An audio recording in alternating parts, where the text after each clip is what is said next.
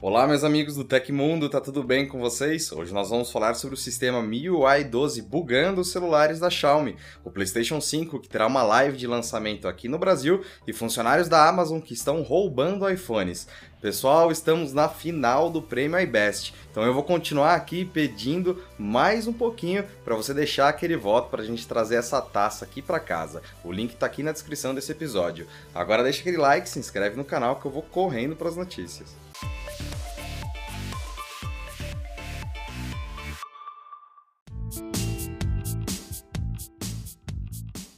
Presidente do Banco Central, Roberto Campos Neto, revelou que o WhatsApp será autorizado para pagamentos em breve aqui no Brasil. Segundo o executivo, a autoridade monetária também mantém entendimentos com a Google e outras big techs a esse respeito. Quando questionada se a operacionalização do WhatsApp Pay ocorreria dentro do sistema de pagamentos instantâneos Pix, o presidente do BC afirmou que a entrada da empresa em pagamentos terá início na modalidade P2P ou peer-to-peer, transferência de valores entre pessoas. Nesse momento, a preocupação do Banco Central é passar por todos os critérios de aprovação para que o sistema possa fomentar uma competição do mesmo jeito que estamos conversando com Google e com outros, afirmou o economista.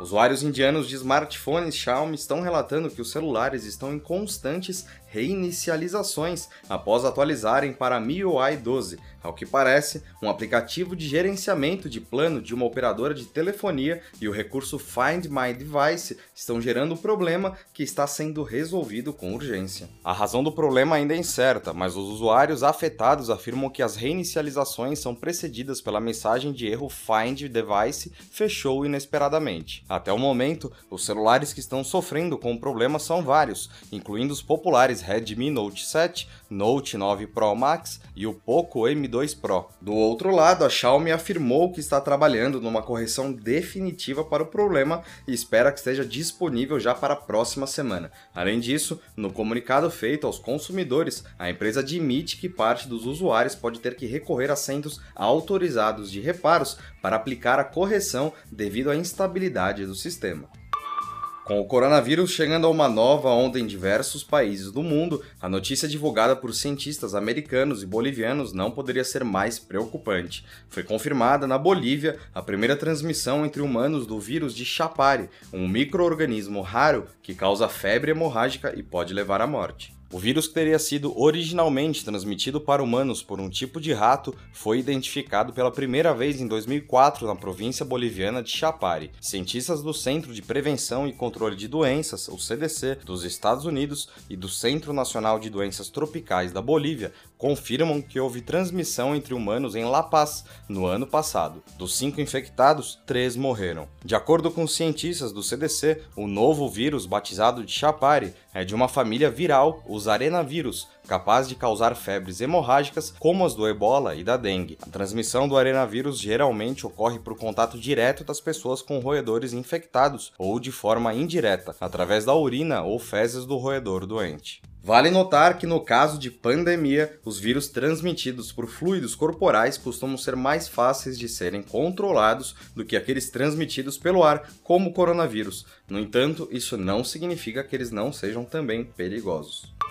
Pouco mais de um dia após o seu lançamento, a espaçonave Crew Dragon da SpaceX, com quatro astronautas a bordo, chegou com sucesso à Estação Espacial Internacional, a ISS, na madrugada dessa terça-feira. Depois de acoplarem os astronautas americanos Michael Hopkins, Victor Glover e Shannon Walker, e também o japonês Soichi Noguchi, flutuaram em gravidade zero pela escotilha até o interior da ISS, onde foram recebidos com gritos e abraços pelos três membros da estação, dois russos e uma americana. A viagem representou um marco para o transporte espacial privado. Pela primeira vez na história, astronautas da NASA utilizam um veículo comercial de uma empresa privada para chegar com segurança segurança e confiabilidade ao espaço. A cápsula Resilience foi lançada por um foguete Falcon 9, quebrando a hegemonia de quase uma década de voos russos com o Soyuz. Apesar de ter sido lançado na América do Norte e outros grandes mercados em 12 de novembro, é apenas no dia 19 que o PlayStation 5 chegará ao Brasil oficialmente. Para comemorar essa data, a Sony anunciou em seu blog oficial que teremos uma transmissão ao vivo e caprichada. Quem acessar o canal PlayStation Brasil no YouTube às 10 horas do dia 18 de novembro vai testemunhar uma grande festa com a apresentação de Nive Stefan e Thiago Leifert. Um momento Spotify também vai promover o novo controle de mídia do console e ainda teremos um show do Projota e uma playlist temática dedicada aos jogadores, então fica ligado.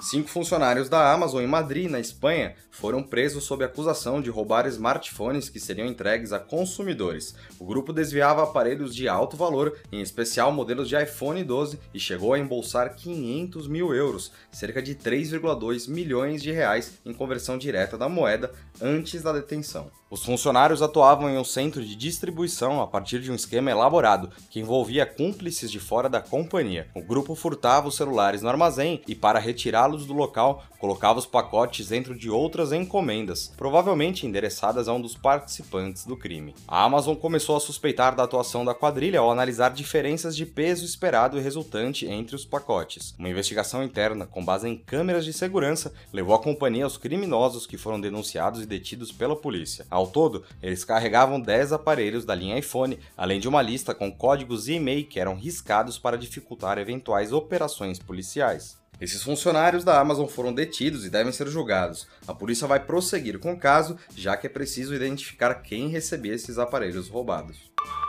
Aconteceu na história da tecnologia. Em 17 de novembro de 1970, Douglas Engelbert recebeu a patente de seu indicador de posição XY para um sistema de exibição mais comumente conhecido como mouse de computador. Engelbert chamou seu dispositivo de mouse porque o cabo parecia uma cauda, o mouse foi prototipado pela primeira vez em 1964, mas não foi demonstrado até 1968 e não foi incluído em um computador comercial até o Xerox 8010 Star Information System em 1981. O Apple trouxe o mouse para um computador pessoal com o Lisa em 1983. No entanto, o mouse não se tornou onipresente até depois de 1984, quando o Macintosh da Apple popularizou o dispositivo. E essas foram as notícias do Hoje no Tecmundo dessa terça-feira. O programa vai ao ar de segunda a sexta sempre no fim do dia. Os links e tempos de todas as notícias que a gente deu aqui estão no comentário fixado no YouTube e na descrição do episódio nas plataformas de áudio. Quem quiser assinar o programa como podcast, os links estão na descrição do vídeo. Aqui quem fala é o Felipe Paião e amanhã tem mais. Você pode me encontrar lá no Twitter pela arroba Felipe Paião. Espero que vocês continuem seguindo as recomendações da Organização Mundial da Saúde. Um abração e até amanhã, galera!